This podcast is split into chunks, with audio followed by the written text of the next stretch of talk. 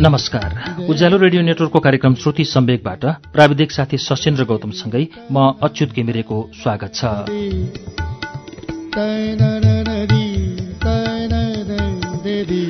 श्रुति सम्वेकको आजको श्रृङ्खलामा दौलत विक्रम विष्टको उपन्यास भोक र भित्ताहरूको आठौं श्रृङ्खला लिएर आइपुगेका छौं। सातौं श्रृङ्खला हामीले गएको साता बयानब्बेौं पृष्ठसम्म वाचन गरिसकेका छौं। अब अगाडि के हुन्छ? चन्द्रे र जुनेली जाडोले कक्रिएका छन् र जाडोबाट जोगिनका लागि दौडिन खोजिरहेछन्। त्यहाँ उनीहरू आफ्नो जिउ तताउनको लागि कुनै ओड्ने कुरा नभएर खाने कुरा नभएर आगो नभएर कुदेर जिउ तताउन खोजिरहेका छन्। सुनौ भोक र भित्ताहरूको आठौं श्रृङ्खला पृष्ठ त्रियानब्बेबाट। Dabum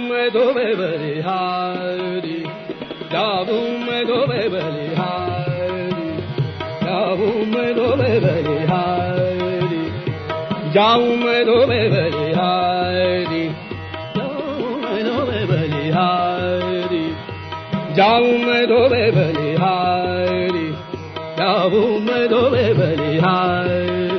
ती दुई दौडिरहेछन् दौडिरहेछन्। अहिलेसम्म न एकहोरो शङ्खको आवाज नै बिम्जिरहेछ न त बिम्जिरहेको छ एकहोरो किसिमको झ्यालीको आवाज नै।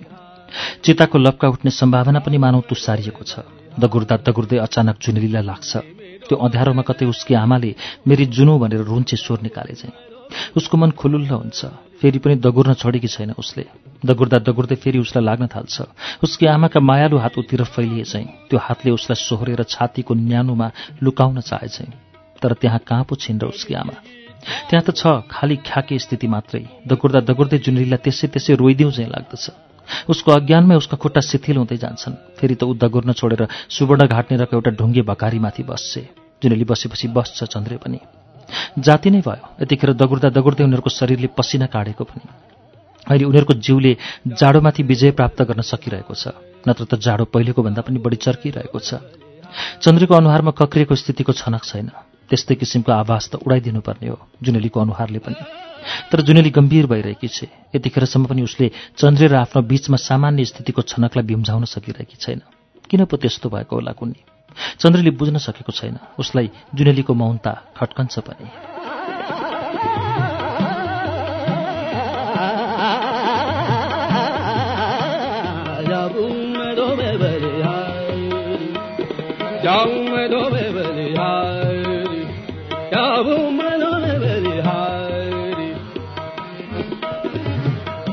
चन्द्रे जुनेलीभित्रका हरफहरूबारे लक काट्ने प्रयत्न गर्न थाल्छ ऊ स्वयं पनि त दगुर्दा दगुर्दै त्यो घाटमा एकैपल्ट खाँदा खाँदा मर्नेहरूको लास र खानै नपाएर मर्नेहरूको लास ल्याइन सक्ने सम्भावनाको बारेमा सोच्न पुगेको थियो। फेरि दगुर्दा दगुर्दै उसले सोचेको थियो अन्नपातले पुरिएर मर्ने पनि मान्छे एकमुठी अन्नका लागि जीवन पर्यन्त हाहाकार बोकी मर्नेहरू पनि मान्छे। मान्छे हुने नाताले खाने अधिकार त सबैलाई हुनुपर्ने हो। फेरि कसैलाई भातै भात कसैको पुरपुरोमा हात नै किन? चन्द्री गम्भीर भएको थियो त्यो प्रश्नमा।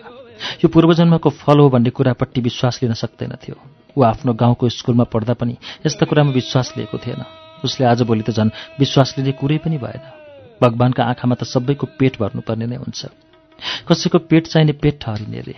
कसैको पेट चाहिने पेटै नठहरिने स्थिति त अवश्य पनि सिर्जना नभएको होला समदर्शी रघुनाथबाट। उसको विचारमा त्यो त मान्छेभित्रको त्यही लोभलाई चर्काइदिने बाटोले जन्माएको हुनुपर्छ जुन बाटोले माउरी साउलाई तुल्याएको छ।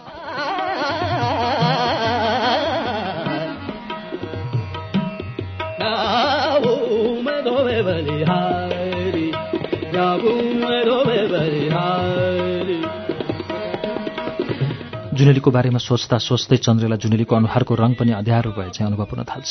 यद्यपि जुनेलीको अनुहारको रङलाई झरिरहेको रातको रङले उसका आँखाबाट लुकाइदिएको छ तापनि बारम्बार जुनेलीबाट निस्किरहेको चिसो निश्वास यो अँध्यारोमा पनि पढ्न सकिने एउटा पुस्तक बनिदिन्छ। तर चन्द्रलाई धेरै बेर जुनेलीको मौन स्थितिको अल्झोमा अल्झिरहनु पर्दैन। केही छिनपछि मौनता बाँच्छे ऊ। चन्द्रे किन जुनेली? खोलापारी फाँटमा पनि त एउटा पार्टी छ नि होइन? छ त नि। त्यही पार्टीमा त हो म सुतेको काठमाडौँ आइपुगेका दिन पुलिसले नलखेटेको भए आजसम्म पनि मेरो रातिको बास त्यहीँ हुन्थ्यो होला। बरु किन सोधेकी तिमीले? त्यसै। त्यहीँ बस्न मन छ कि क्या हो तिम्रो? बस्ने भएपछि हेरी ठाउँ राम्रै छ यता आउँदीको भन्दा। झ्यालडोका ड्यामडुम थुनिदिएपछि बतास छिर्दैन। कुइटा सुइटा खोजखाज पारी बाल्न पनि हुने कसैको कचकच र फतफत सुन्नु पनि नपर्ने। बरु यहाँ आउने बित्तिकै त्यो पार्टीलाई ताक्या भए क्या जाति हुन्थ्यो? जुनेले केही बोल्दिन। जब आफमा उही चिसो निश्वासले मानव चन्द्रलाई छोपिदिन्छ। चन्द्र केही विस्मित चाहिँ भएर भन्छ किन लामो सास? त्यो पार्टीलाई सम्झेर। कुनै दिन म पनि त्यो पार्टीमा तिमी जस्तै लगारिँदै पुगेकी थिएँ राति। त्यो रात मैले बिर्सिएकी छैन आज। त्यो रात मेरो निम्ति सबभन्दा डरलाग्दो रात थियो चन्द्रे। त्यही रातदेखि हो म आमासँग सधैँ सधैँका निम्ति बिछोडिएकी। बो छाड त्यो कुरा। तिम्रो आमा पनि तिमीलाई धेरै धेरै माया गर्दी हुन अघि। माया त गर्थेन् नि। यस्तो जाडोको रातमा चिसोले समात्ला भनेर तिम्रो आमाले तिमीलाई ओढ्नेले गुटुमुटु पार्दी अघि जुनेली सोध्छे अब म के भनौँ जुनेली सानोको सानै भइराखेको भए भात पनि आफ्नै हातले नै खुवाउने थिएन होला। ओढ्ने उडाउने कुरा गर्छौ तिमी। राति सुतेको बेलामा पनि ओढ्ने जिउबाट खस्किन हुँदैन थियो हत्तपत्त उठेर ओढाइदिइहाल्थिन् म कति भन्थेँ आमा म अब लाठे भइसकेँ तिमी बिरामी। मेरो बारेमा यसरी किन सुर्ता लिन्छौ तिमी भनेर? मैले त्यसो भन्दा थाहा छ जुनेली उनी के भन्ने गर्थिन्? मेरो अगाडि त त सधैँ केटाकेटी नाथे भनेर हाँसिदिन्थे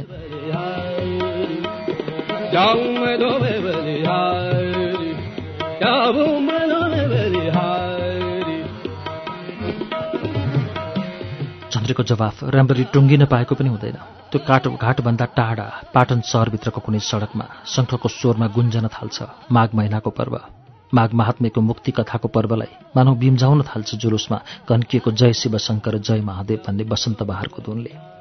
तर त्यो स्वरले मानव जुनेलीलाई छुँदैन न त छुन्छ चन्द्रेलाई नै। जुनेली आफ्नै धुनमा बोल्न थाल्छे। मेरी आमा पनि तिमी आमा जस्तै थिइन् चन्द्रे। मैले एक गाँस बढी खाइदियो भने खुसी हुन्थिन्। मैले खाइदिनँ भने के के नभयो भनेर त्यसै त्यसै अत्तालिन्थिन्। जाडो महिनाका लागि कसरी न्याना न्याना लुगाहरू जाडो महिना आउनुभन्दा पहिलेदेखि नै जतन गरेर राख्थिन्। तर चन्द्रे चन्द्रका आँखा अँध्यारोलाई च्यातेर मानव जुनेलीको अनुहारलाई छाम्न चाहन्छ। तिमी त चन्द्रे साह्रै भाग्यमानी। आफ्नै हातले सेलाउन पायो आफ्नै आमालाई। आशौच बार्न पायो काजक्रिया गर्न पायो।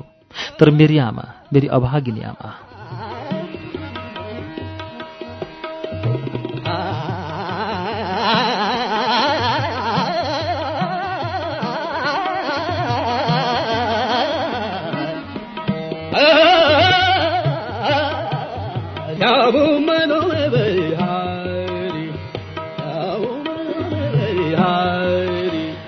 बोल्दा त्यसै रुन्चे हुन थाल्छ जुनेलीको स्वर। मानव रुवाईभित्रदेखि नै भक्कानो फुटेर आउँछ। घाँटीसम्म आएका शब्द बन्दा बन्दै भत्किन्छन्। यस किसिमको रुवाईको कुनै अर्थ छैन। त्यो त पहिले पनि निस्सार थियो अहिले पनि निस्सार छ। त्यो त व्यर्थको एउटा मोहजनित विडम्बना मात्र हो। को कसकी आमा को कसकी छोरी। तर इन्द्रिय बोधभित्रका यी झङ्कार दिने लहरहरूबाट को मुक्त हुन सकेको छ र मुक्ति कथाभित्र पर्ने दुई चार अस्तित्वहरूले भलै यस किसिमका रागात्मक रङलाई साँचो किसिमले निरर्थकताको रूपमा ग्रहण गरेका होलान्। तर ती त यो धरतीमा मानव अस्तित्वको इतिहासलाई जोगाइराख्ने वास्तविक कारण हुन सकेका छैनन्। रागात्मक रङलाई साँचो किसिमले सबका सबले निरर्थकताको रूपमा स्वीकार गरिदिएको भए न समस्या हुन्थ्यो न समाधान। सम्भवतः न ईश्वरकै सृजना हुन्थ्यो न त त्यसलाई मान्ने नमान्ने प्रश्न। यो धरती त बाँझोको बाँझै हुने थियो तर जुनेली यो धरतीमा मान्छेको संज्ञा पाएकी एउटा जीव जाडोलाई जाडैको किसिमले र गर्मीलाई गर्मीकै किसिमले अनुभव गर्ने एउटा जीव उसकी आमा थिए थिए उसकी आमा थिइन थिइन अर्थात् थिए र थिइन छु र छैन भन्ने कुरा त अनन्त छ एकको पछाडि शून्य नै शून्य थप्दै लगे जस्तो उसका निम्ति। ऊ त त्यही जीव हो जो विगतका सुखद हरपलाई च्यापेर अगाडिका कष्टप्रद हरपहरूलाई झेल्न तयारी गर्छ। ऊ त त्यही जीव हो जसले इन्द्रिय बोधलाई शून्य तुल्याउन सक्दैन जीवनलाई सब कुरा चाहिन्छ। जीवन व्यर्थ हो त्यसका लागि केही चाहिँदैन भन्ने खैजडीको बोल सुनाउनु पनि त ऊ जस्ताको मुटुमा सन्यासी सर्वनाशीको तीखो चिम्टाद्वारा रोपिदिनु नै हुनेछ हेरी। चन्द्रे पनि त हो जुनेली जस्तै एउटा जीव। आमालाई आमाकै किसिमले हेर्ने चन्द्रे जुनेलीको रुन्चे स्वरले द्रवित हुन थाल्छ त्यसै त्यसै।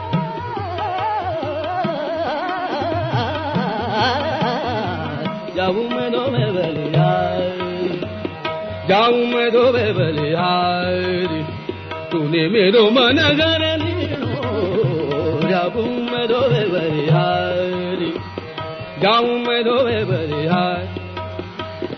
माघ महात्मेका स्वरहरू झन्झन ओरा हुँदै जान्छन्। जुनेली झस्किन्छे आफ्ना आँखालाई तर पनि उसले रोक्ने चेष्टा गरेकी छैन। न त चन्द्रले नै त्यो आँसु रोक्ने जमर्को देखाउन सकेको छ। बरु त चन्द्रे जुनेलीको त्यो झस्काइप्रति गम्भीर छ र साह्रै साह्रै गम्भीर भइरहेको छ।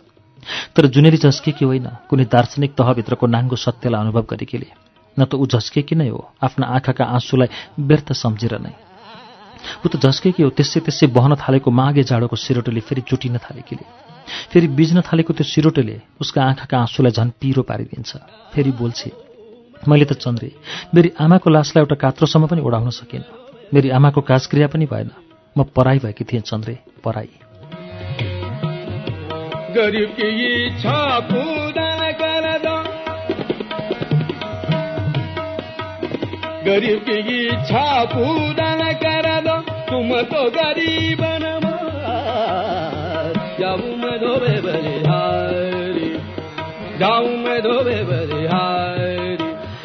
बोल्दा बोल्दै जुनेली फेरि रुन थाल्छे। के गरौँ के गरौँ हुन्छ चन्द्रे? तर जुनेलीका आँखाको मानव बाँध फुट्छ। आफ्नो आँसुलाई पुस्ने चेष्टा गर्दा गर्दै ऊ फेरि भन्छे आमा मरिन् भनेर म रोएकी होइन चन्द्रे।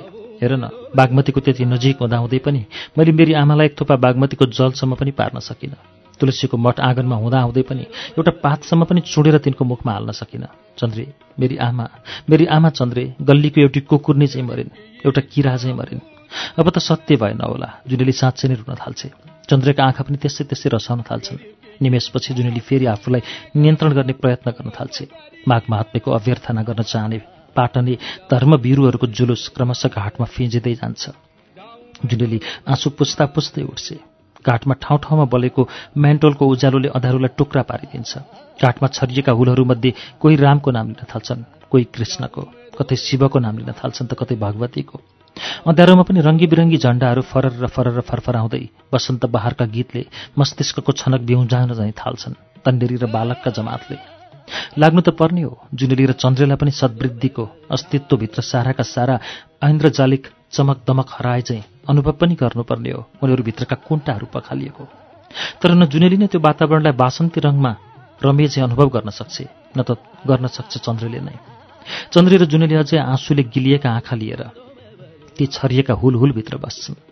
सुवर्णघाटमा भर्खर भर्खर मुक्ति पर्वको अभ्यर्थनामा नुहाएर किनारा लागेकी दुईटी अर्धवैँसीको जिउ तताउन परालको आगो हुरहुरी पालिदिन्छन्। चन्द्रे पनि त्यहाँनिर उभिएर सन्तोषको सास फेर्छ र जुनेली पनि सन्तोषको सास फेर्छे। जिउ तातिएपछि जुनेली चन्द्रेको मुखतिर हेर्छे चुपचाप। चन्द्रे पनि हेर्छ। दुवैको आँखामा भाषामा हिजो अस्तिदेखिको मागे जाडोको भोगप्रति साह्रै साह्रै गुनासो छ। जुनेली आगोनेर उभिनेहरूको आँखा छलेर कानमा खुसुक्क भन्छे ऊ त्यो भकारीमाथि राखेको दोलाइ देख्यौ चन्द्रे? देखेँ त त्यसलाई गुटमुटाएर सुइकुच्चा ठोके कसो होला? चन्द्र जवाफ दिनुको साटो क्रमशः त्यो आगोको घेराबाट पछि पछि सर्दै जान्छ। जुनेली पनि सर्दै जान्छे। न आगो ताप्नेहरूको ध्यानले यतिखेर उनीहरूको गतिविधिमाथि नजर राख्न सकेको छ। न त नुहाउने तर्खरमा लागेकाहरूले नै त्यतातिर ध्यान दिइराखेका छन्। अब त्यो दोलाइ राखिएको भकारी उनीहरूबाट टाढा छैन।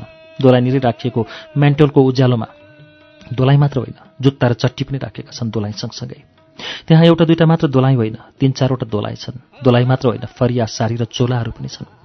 चन्द्रे र जुनेली अब त्यसमा झम्टा हान्न के तम्सेका हुन्छन्। यत्तिकैमा एउटा भुस्तिरीले ती दुवैको घाँटी समातेर गर्दन्याउँदै भन्छ के चोर्न आएका यता?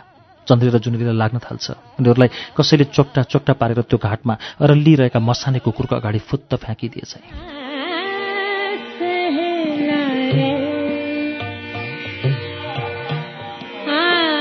सहेला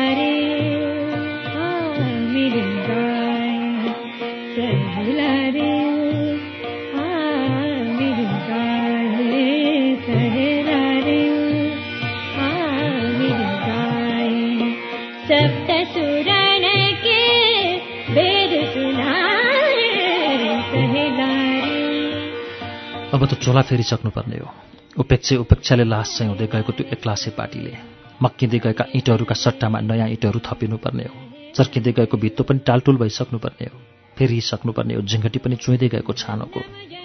ती सब नभए पनि त्यो पार्टी अगाडिको बाँझो भूमि त आबाद हुनुपर्ने हो अवश्य पनि। अनि देखिनुपर्ने हो। याम अनुसारका तरकारी र रङ्गी चङ्गी फूलहरू।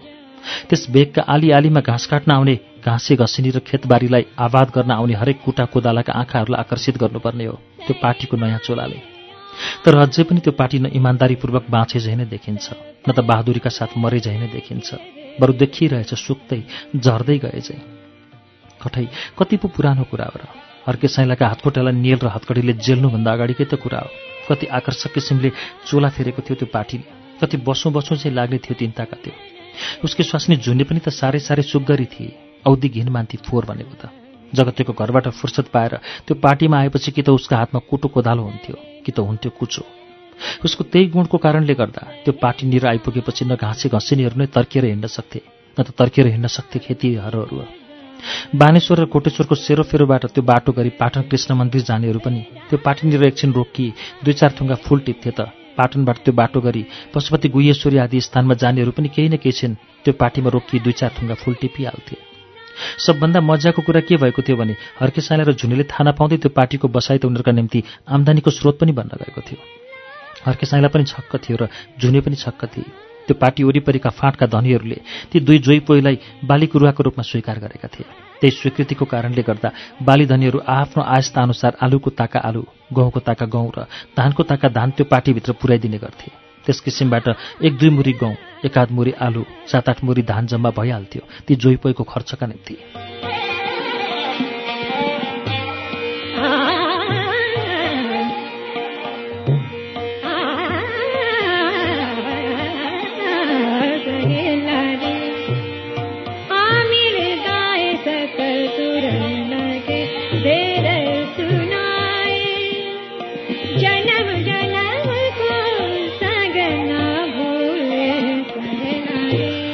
लगातार पन्ध्र वर्षदेखि भाँचिँदै आएको त्यो क्रमलाई फेरि जोड्ने तर्खरमा लाग्नुपर्ने हो हर्के साइला त्यो क्रमलाई जोडेर उसले फेरि त्यो पार्टीभित्रको ख्याके स्थितिलाई भाँचिदिनुपर्ने हो र सम्भावनाका फाँटलाई फराकिलो तुल्याउन जमर्को गर्नुपर्ने हो। तर हर्के साइलाको बुद्धिसम्म चेतना लाग्दछ। त्यस सम्बन्धमा साह्रै साह्रै नै साँगुरिए चाहिँ त्यो पार्टीको छुइने छानो मक्किएका इँटहरू र चर्किएका भित्ताहरू उसलाई नखट्केको होइन। उसले भाँचिएको आएको स्रोतलाई फेरि जोड्ने बारेमा विचार नगरेको पनि होइन। कतिपल्ट उसको मन त्यो कुरालाई लिएर टाढा टाढासम्म बत्तिएको छ चिमेटिएको पनि छ। तर कसो कसो उसलाई लाग्दथ्यो। त्यस किसिमको सोचाइले स्वयं उसको पौरुषमाथि त्यसै त्यसै बेङ्के उडाइदिए चाहिँ र उसको अस्तित्वलाई झुसेल किराभन्दा पनि तल्लो दर्जाको किरा साबित गरिदिए चाहिँ। उसको अहममा त्यो पार्टीलाई फेरि जीवन दिनु पनि त उसकी स्वास्नी झुनेप्रतिको मोहलाई नै बिम्जाइराख्नु ठहरिएको थियो। उसको अहम चाहँदैनथ्यो पहिलो गएकी स्वास्नीको सम्झना च्यापिहिन्न उसको अहम चाहँदैनथ्यो त्यस किसिमको सम्झनालाई प्रश्रय दिएर आफ्नो आँखामा आफैलाई गिज्याउन ऊ त उसकी स्वास्नीलाई त्यसरी नै बिर्सन चाहन्थ्यो जसरी दुई दिन अगाडि खाएको भातलाई बिर्सिन्छ।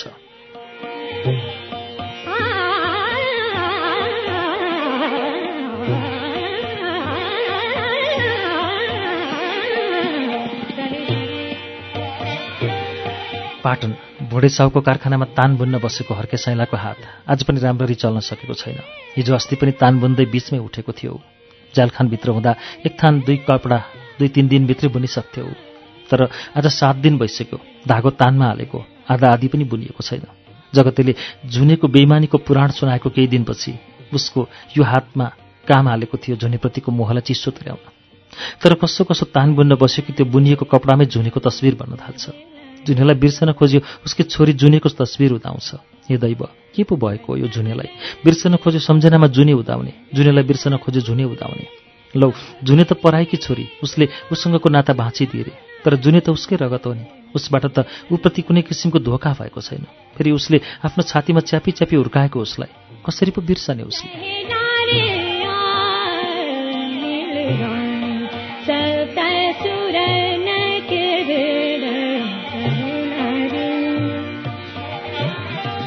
तर जुने पनि त त्यही बेइमान स्वास्नी मान्छेकै गर्वको उपलब्धि हो नि। के ठेगान? त्यो उपलब्धि पनि अर्कैसँगको संयोगको फल पो हो कि? सोच्दा सोच्दै उत्तेजनाले उसको मस्तिष्कको नसा बल्किन चाहिँ थाल्छ। तानको डोरी समातेका उसका हात मानौ पक्षपातको रोगले कुण्ठित हुन्छन्। उस सँगसँगै निरन्तर तानमा लागेका आँखाहरूमध्ये केही आँखा उसको अनुहारमा चिप्लन थाल्छन्। तर अर्केसाईलाई मानौ ती आँखाहरूलाई देख्दैन। स्वाभाविक हुन सकेको छैन उसको हेराइ अस्वाभाविक किसिमको छनक झन्झन पो घनीभूत भइरहेको छ उसका आँखाका नानीमा। सन्निपाती रङ क्रमशः टाँसिँदै गइरहेको छ टाँसिँदै गइरहेको छ। निधारमा उम्रिएको पसिना उसको ओठलाई छुँदै नुन बनिदिन्छ। त्यो नुनको स्वादले सुखको अनुभव हुनुपर्ने हो उसलाई। तर यतिखेर त्यो स्वादले त उसका नसा नसालाई झन् साह्रो पो बल्काइदिन्छ। पहिले उतिर चिप्लेका आँखा मानव उसलाई फेरि छाम्न थाल्छन्। उसलाई सहसा आफू जात्रा जन्य हुँदै गए चाहिँ अनुभव हुन थाल्छ। त्यो अनुभवले त उसभित्रको उत्तेजनालाई झन् साह्रो तीव्र तुलाइदिन्छ। जाति भयो ऊ झगडा गर्न तम्सिँदैन। झगडा गर्न तम्सिएको भए उसमाथि आमा चकारी गाली मात्र छ्यापिने थिएन कि ढुङ्गा पनि बर्सिने थियो।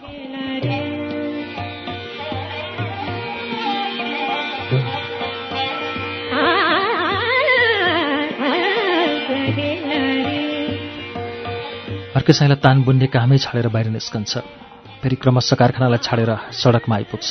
दिउँसो मध्याहको घामले न्यानो भइरहेको छ साराका सारा सडक।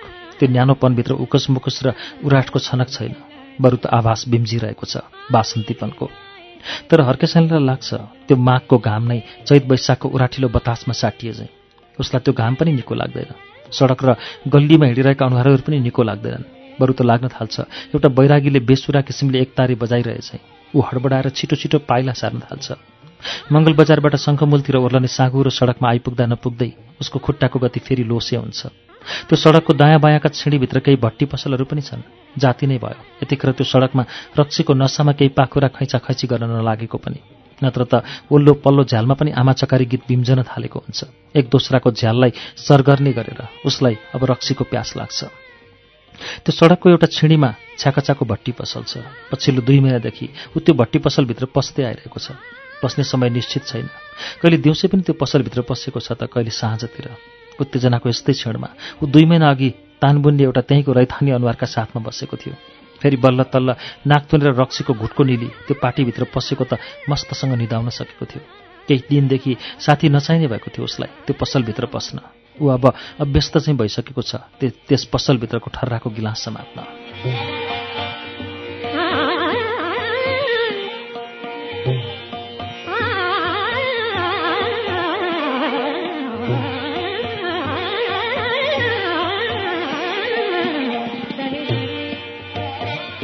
भित्र पस्छ यतिखेर छिँडीमा ओछ्याइएको भोइसको लाम्ताने सुकुलमा कुनै ग्राहक बसेका देखिँदैन। त्यो पसलमा ज्यामी डकर्मी सिकर्मीहरूको जमघट हुन्छ साँझ परेपछि। यतिखेर त्यहाँ कोही ग्राहक नभएको पनि जाति नै लाग्छ उसलाई। भोइसुको माथि पलेटी कस्छ। ऊ छ्याकाछारा उसकी स्वास्नी भने स्वजातीय भाषामा कल्याङकुलुङ गर्दै बेलुकी आउने ग्राहकहरूका लागि छोइला कचिला अनि त्यस्तै खतरा खुत्रुक तयार पार्न लागेका छन्। अर्कै साइला ठ्याम्मै आधामाना रक्सी र आलुको अचार लिएर त्यसैमा हराउने चेष्टामा लाग्छ। हराउन चाहेको यस स्थितिमा सम्पूर्ण किसिमले एक्लो हुन सक्नुपर्ने हो। मौनमा यसरी टाँसिनुपर्ने हो कि रक्सी बाहेक अरू कुनै किसिमको कुरो देख्नु नपर्ने हो उसले।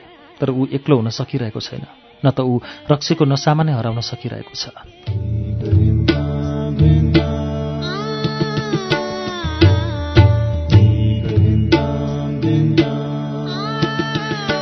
श्रुति सम्वेकमा अहिले तपाईँले सुन्नुभएको वाचन दौलत विक्रम विष्टको उपन्यास भोक र भित्ताहरूको वाचन हो।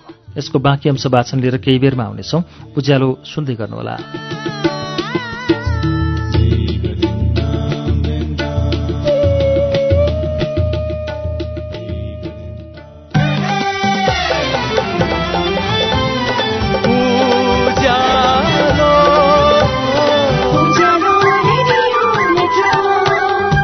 सीधा कुरा प्रश्न विचार। Ujyaalo radio network.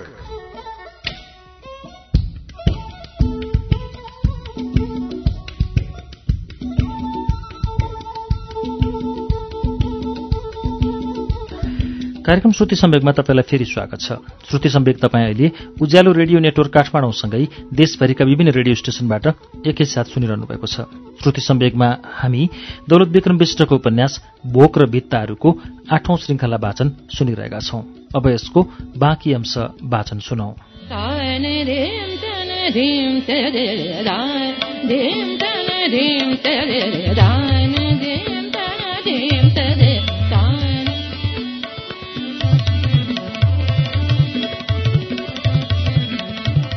उसकी स्वास्नीप्रतिको उसको घृणालाई छलेर उसप्रतिको मोह एउटा वृत्त झैँ चक्कर काट्न थाल्छ चुपचाप। साँच्ची कसरी घोक्क घोक्क रोएकी थिए जुने कोथे गोरोलाई छाडेर हिँड्दा। हर्के सानालाई हिक्का छ आफ्नो पिठ्यौँ पछाडिको राडी र पाखीको कुम्लोमा सानी जुनेलाई हालेर जुने उसको पछाडि पछाडि हिँडिरहेकी थिए ऊ स्वयं डोकामा हाँडा चिन्डा लिएर झुनेभन्दा दुई चार पाइला अगाडि अगाडि हिँडिरहेको थियो। ऊ सँगसँगै गाउँले काजी झैँ ढल्की टोपी लगाएर हिँडिरहेको थियो जगते। त्यो आत्मघाती चाहिँ दृश्यलाई खेलाउँदा खेलाउँदै हर्के साईलाई आफ्नो अगाडिको गिलासको रक्सी पानी चाहिँ निलिदिन्छ एकै सासमा। फेरि खल्तीबाट एउटा चुरोट झिकेर फुरुरु धुवा उडाइदिन्छ आँखा चिम्लिएर। छ्याकाछा कुनै किसिमको बकबक नगरिकन एकै सासमा रक्सी रित्ताइदिएकोमा विस्मित चाहिँ हुन्छ। ऊ त्यस सम्बन्धमा भएको प्रतिक्रिया आफ्नै स्वास्नीलाई सुनाइदिन्छ पनि आफ्नै भाषामा। तर उसकी स्वास्नी त्यसबारे केही मतलब राख्न चाहन्न। उसको मतलब झुन्डिएको छ मात्र पैसामा। त्यस कुरामा उसलाई दोष पनि दिन सकिँदैन। ऊ एउटा नाङ्गो सत्य हो अर्के साइला जस्तै आजको युगको। उसलाई पनि भट्टी पसल थाप्ने इच्छा छैन। नौसादर हालेको रक्सी खुवाउने इच्छा छैन। इच्छालाई कुल्चिँदा कुल्चिँदा ऊ रागो काट्ने चुप्पी चाहिँ कठोर नभए पनि त अर्के साइला भित्रको घाउ पुर्न सक्दिन ऊ त के? कसैले पनि सक्दैन। त्यो पुस्न त स्वयं उसले नै सक्छ। अर्के साइला न आफ्नो बारेमा छाकाछाको प्रतिक्रियालाई पर्खिन्छ न त उसकी स्वास्नीको प्रतिक्रियालाई पर्खिन्छ। ऊ फेरि लापरवाहीका साथ भन्छ खै एक चौथाइ अरू दिनुहोस् न साउजी। च्याकाचा फेरि त्यो सस्तो किसिमको रक्सीले उसको गिलास भरिदिन्छ तर हर्के साइलाको तर्कना फेरि जुनीलाई नै समाउन पुग्छ। उसलाई जेलेका साराका सारा विडम्बनाका जालहरूलाई छोडेर। उसकी जुनी घरबाट निस्कँदा पनि रोएकी थिइन खानी खोला तरेर नारायण थानको उकालो उक्लिँदा पनि रोएकी थिइन। अर्के साइलालाई ऊ नरोएकीमा जाति नै लागेको थियो तर जब भन्ज्याङ काटेका थिए तब त झुनीले आफ्नो रुवाईलाई ठ्याम्मै रोक्न सकेकी थिएन ऊ त त्यसै त्यसै रोइदिएकी थिए। त्यो रुवाईलाई सुनेर हर्के साइलाई एकदम लाटो भएको थियो। लाटो मात्र किन? बहिरो पनि भएको थियो। कुण्ठित भएको थियो उसको बुद्धि नै। कुन किसिमको शब्दले झुनीलाई फकाउने हो कुन्नी त्यस सम्बन्धमा रत्तीभर पनि सोच्न सकेको थिएन उसले। ऊ त पौरुषहीन झैँ भएको थियो। उसको इन्द्रिय बोधमा उसभित्रको पौरुषको त्यसै बेला हत्या भइसकेको थियो। जुन बेला उसले घरका हाडा चिन्डालाई डोकामा कोचाकोच पारी जुनेललाई लौहिड बुढी भनेको थियो। अझ भनौँ उसको पौरुषको हत्या त त्यति बेला नै भइसकेको थियो जुन बेला उसको घरबारी लिलाम भएको थियो। के हर्के साइलाको पौरुषलाई त्यो लिलामले हाँक दिएको थिएन? त्यो लिलामले उसको पौरुषलाई साँच्चै नै बडो कठोर किसिमले हाँक दिएको थियो। त्यो हाँकले उसको नपुंसकतालाई साबित गरिदिएको थियो। त्यो घर जहाँ झुनेले आफ्नो जीवनको सात आठ वर्ष उसँग प्रेमपूर्वक बिताएकी थिए त्यो घर जहाँ झुनेले उसको जीवन नै उसको सासूको जीवन चाहिँ सङ्ग्लो किसिमले बितोस् र अन्त्यमा त्यही घरको आँगनमा तुलसीको मट्नी र प्राण जाओस् भन्ने चाहेकी थिए। त्यो घरको टेवा हुन सकेकी थिएन ऊ त्यो घरमा अचम्बरी हुन चाहेकी थिएन जुनेले न त चाहेकी थिए सुनको धुरी हाल्न नै। हो उसको जागरको उपलब्धिमा त्यस घरको आँगनमै उसको सन्तानको बिहे व्रतबन्धको यज्ञ बनोस् भन्ने थियो। त्यस घरको पिँढीमै सत्यनारायणको र भागवतका कथा पुराण चलोस् भन्ने थियो अनि दसैँ तिहार आदि चाडपर्व मान्ने कुरा। त्यो रहरले त त्यस घरको आँगनमा कुनै पहाडबाट त ओह्रालेको थिएन। ऊ लोग्ने छोरा रे। हातैले चितुवा मारेर ऊ बहादुर ठहरिएको रे। त्यस्तो भएर पनि जाब एउटा घरबारी लिलाम हुन दिनबाट बचाउन सकेन भने उसको अस्तित्व त अर्थहीन भइसकेको थियो।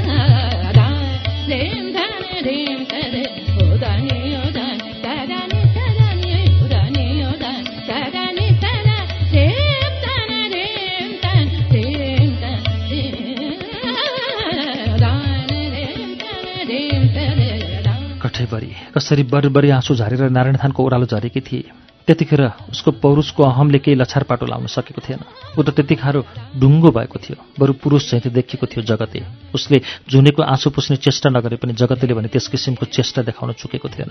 भनी टोपलेको थियो जगतेले। के रुन्थ्यो भाउजू? घर गयो त गयो। यो ज्यान रहेसम्म त्यस्ता घरबारी कति आउँछन् कति? उसले आफ्नो कुराको पुष्ट्याइका लागि झण्डै महाभारतका साराका सारा पर्वहरूको उदाहरण दिएको थियो। तर उसको त्यस किसिमका उदाहरणले पनि झुनेका आँसु सुकाउन सकेका थिएन। आँसु त उसका आँखामा पलाएका पलाइ थिए। डुङ्खर्काबाट खोपासे खोपासेबाट बनेपासम्म आउँदा पनि हर्के साइनाले झुनेका आँखामा आँसु देखेको थियो। तर जगते चमजुम्रा जस्तो मान्छे छिट्टै हार स्वीकार गरिहाल्ने कहाँ हो र? उसले महाभारत पर्वलाई फेरि खोलेर भनेको थियो। किन? मुखमा बुझो लाएको अर्पिँदै तिमीले। तिमी युधिष्ठिर त होइनौ नि। दुशासनले द्रौपदीको फरिया फुकाउँदा पनि टुलु टुलु हेरिबस्ने। आँसु पुस्ने काम त तिम्रो पो। किन भन्न नसकेको? सुनै सुनले छोपिदिउँला। नरो मेरी जुनेकी आमा भनेर। जगतेको त्यो कुरामा कुन किसिमको शक्ति थियो कुन्ने? त्यसले झुनेका आँखाका आँसुलाई सोसिदिएको थियो। बल्ल तल्ल रोकिएको झुनेको आँसु।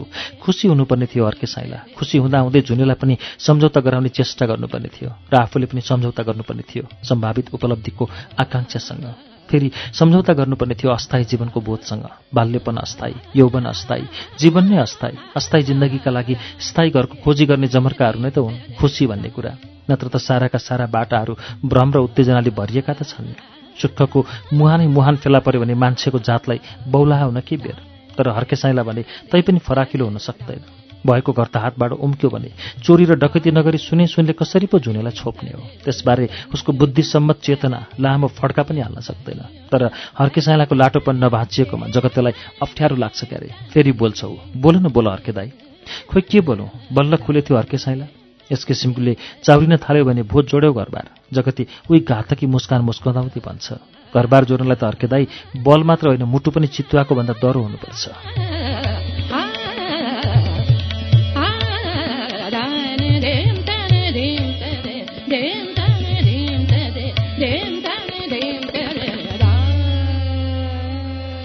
बोल्दा बोल्दै ऊ झुनेतिर फर्किन्छ। आँखामा आँसु सुके पनि अझ उज्याली हुन सकेकी थिएन। उज्यालो हुने सम्भावना पनि छैन। तर जगतेलाई भने उसलाई उज्याली तुलाउने जिद्दी छ ऊ सोध्छ कसो भाउजू मैले भनेको ठिक छैन त? बल्ल बोलेकी थिए जुने। ठिकै होला नि काजीले भनेको कुरा। दङ्ग परेको थियो जगते दङदास हुँदा हुँदै फेरि बोली टोपले थियो मुटु मात्र डह्रो भएर पनि काम चल्दैन अर्के दाई। पैसा समात्न सक्ने तागत र पैसा आउने ढोका पहिलाउन सक्ने आँखो पनि चाहिन्छ। त्यो तागत पनि मसँग छ। त्यो आँखो पनि मसँग छ। मेरो अक्कलमा लाग्यो भने अर्के दाई त्यस्तो जाबो घरबार जोड्ने कुरो त मामुली। वर्ष दुएकमै यी हाम्री भाउजूको नारी भरिभरि सुनका चुरा हालिदिन सक्नेछौ। कानमा ढुङ्ग्री शिरमा सुनको फुल गलामा सुनको नौगेडी माला हातमा चुरा। भन त हर्के दाई त्यतिखेर के हाम्री भाउजू लक्ष्मी जस्तो देखिने छैनन् त? आश्चर्यचकित भएका थिए ती दुई जोइपोइ झुटो बोलेको होइन हर्के दाई तिमीहरू जोइपोइमाथि मलाई साह्रै साह्रै माया लाग्छ। सँगै सँगै खाइ खेली हुर्किएको। धन्दा नमान म छु। दुई तिन वर्षमा त्यति सुन जोडिदिन सकिनँ भने मलाई जगतै नभन्नु। कुजात भन्नु कुजात।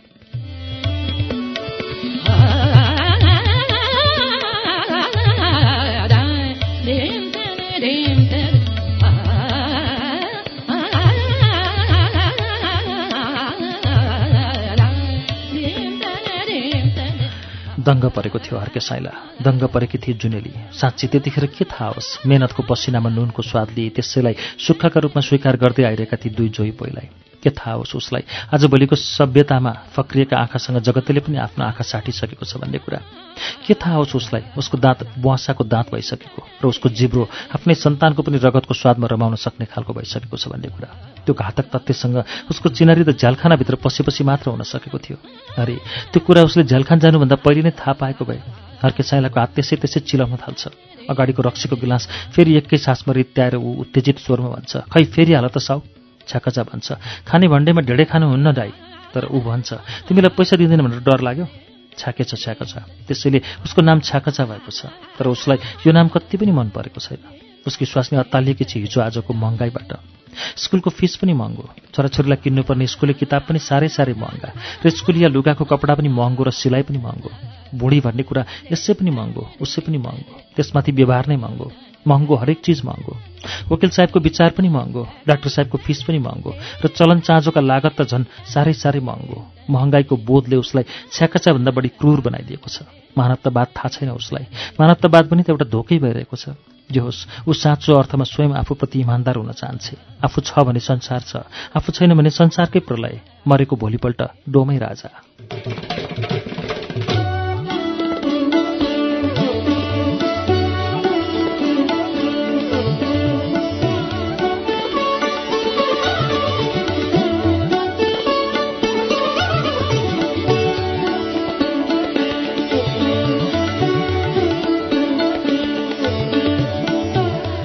चाकछकी स्वास्नी ठर्रा रक्सीको बोतल लिएर हर्के साइलाको अगाडि रित्तिँदै गएको गिलासलाई फेरि भरेर भन्छे सितन ल्याउ काजी। हर्के साइला उसलाई सुन्दैन। फेरि पनि ऊ लाटा झैँ मुन्टो हल्लाइदिन्छ। छाकाछकी स्वास्नी उसको अगाडि दुई चार रिकापी सजाइदिन्छे। तर हर्के साइलाको मन रक्सीतर्फबाट बटारिएर जगतेको अस्तित्वलाई मानौ चरचर्ती चिरेर हेर्न थाल्छ। उसलाई लाग्छ जगते मान्छेको चोलाबाट इन्द्रको चोलामा साटिए झैँ। र जगतेको शरीर भरिभरि पनि इन्द्रका शरीरमा टाँसिए झैँ स्वास्नी मान्छेका चिन्ह नै चिन्ह टाँसिए गए झैँ। उसलाई लाग्न थाल्छ जगतेका आँखा पनि इन्द्रका आँखा जस्तै रियाले हुँदै गए झैँ। छलकपटको प्रतीक इन्द्र पनि हाम्रो मुक्ति कथाको प्रतीक रे। उसको विलास प्रवृत्तिको लोभले के के पो उत्पात मचाएको छैन। इन्द्र जगते जगते इन्द्र। इन्द्रले राम्रा राम्रा स्वास्नी मान्छेहरूसँग छल गरे जस्तै न जगतेले पनि झुनेसँग छल पो गरेको थियो कि? इन्द्रले बलशालीहरूलाई अप्सराहरू टक्राए जस्तै न जगतेले पनि आफूलाई कुबेर बनाउने मुहानहरूका बीचमा झुनेलाई नछाइ पो दिएको थियो कि? जगतीभित्र त्यसै त्यसै मच्चिरहेको लोभले के के पो गर्न सक्दैन? ऊ चोरी र डकैती गराउन सक्छ भने स्वास्नी मान्छेलाई बेच्ने व्यापार पनि त गर्न सक्छ। के ठेगान? न उसले उसकी स्वास्नी जुनेर छोरी जुनेलाई बेची पो दियो कि? असम्भव केही छैन। सबै कुरो सम्भव छ। साह्रै साह्रै सम्भव छ।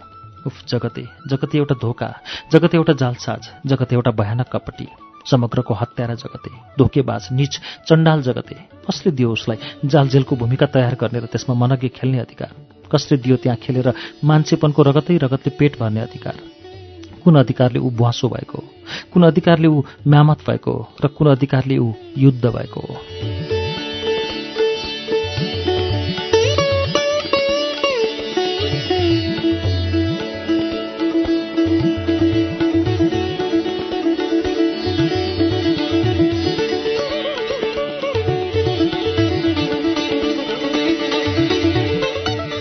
त्यसै त्यसै थरथराउन थाल्छन् उसका हातखुट्टा आवेशले।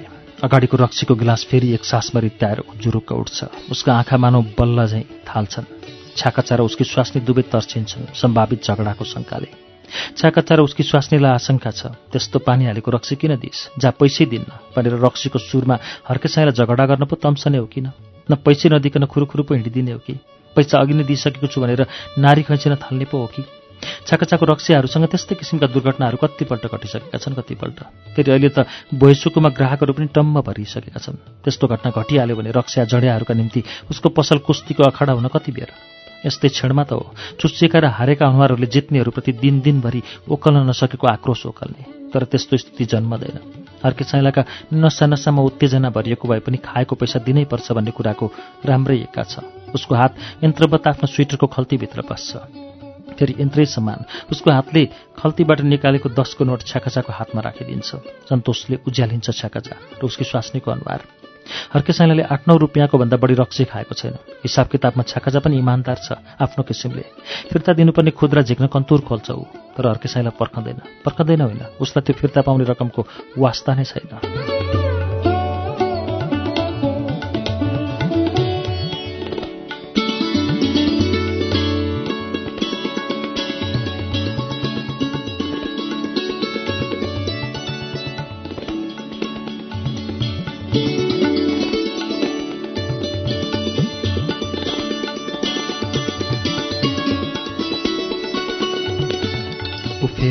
सडकमा आइपुग्छ। तर अहिले सडकमा दिनको उज्यालो होइन रातको रङ छ। तर शुक्ल पक्षको दोस्रो तेस्रो दिन भएकाले सडकलाई जुनले छोपेको छ। मस्तिष्कमा जतिसुकै आक्रोश भए पनि उसको हातखुट्टामा भने त्यति आक्रोश छैन। उसको शरीरलाई पनि रक्सीको नसाले अठ्याएको छ। र हातखुट्टालाई पनि रक्सीको नसाले अठ्याएको छ। सिङ्गी सडकलाई नै ओगटेर लर्खराउँदै ओर्लन थाल्छ ऊ शङ्खमूलतिर बानेश्वर र शङ्खमूललाई जोड्ने त्यही भत्कने पुलमा आज पनि चन्द्रे र जुनेली बाटो ढुकिरहेका छन्। खोला बगरका घाँसहरूमा किरिरी किरिरी कराइरहेका किराहरूको स्वरले शङ्खमूल भरिको चकमन्न स्थितिलाई झन्झन गहिरो तुलाइदिएको छ। चन्द्रे स्वयं पनि चकमन्न छ तर जुनेली त्यही चुप्पीलाई खेलाउँदै छिनछिन बिराएर आँखा बिछाइदिन्छे बाटोतिर। सिङ्गै बाटोमाथि नै हक कायम गर्दै आइरहेको हर्के साइलालाई देखेर उसलाई लाग्न थाल्छ रहजनीको घेरा फराकिलो भए चाहिँ ऊ चन्द्रलाई घचकचाउँछ पनि तर सम्भावित घटनाको कल्पनाले उसको मुटुमा कम्प चाहिँ फुट्छ जुनेलीको मुटुमा कम्प फुटे पनि चन्द्रे दरिलो देखिनुपर्ने हो तर उसको आँट पनि हडबडाउन थाल्छ ऊ केही कामे चाहिँ स्वरमा भन्छ यो पुल तरेपछि हुन्न? जुनेली स्वीकृतिमा मुन्टो हल्लाइदिन्छे।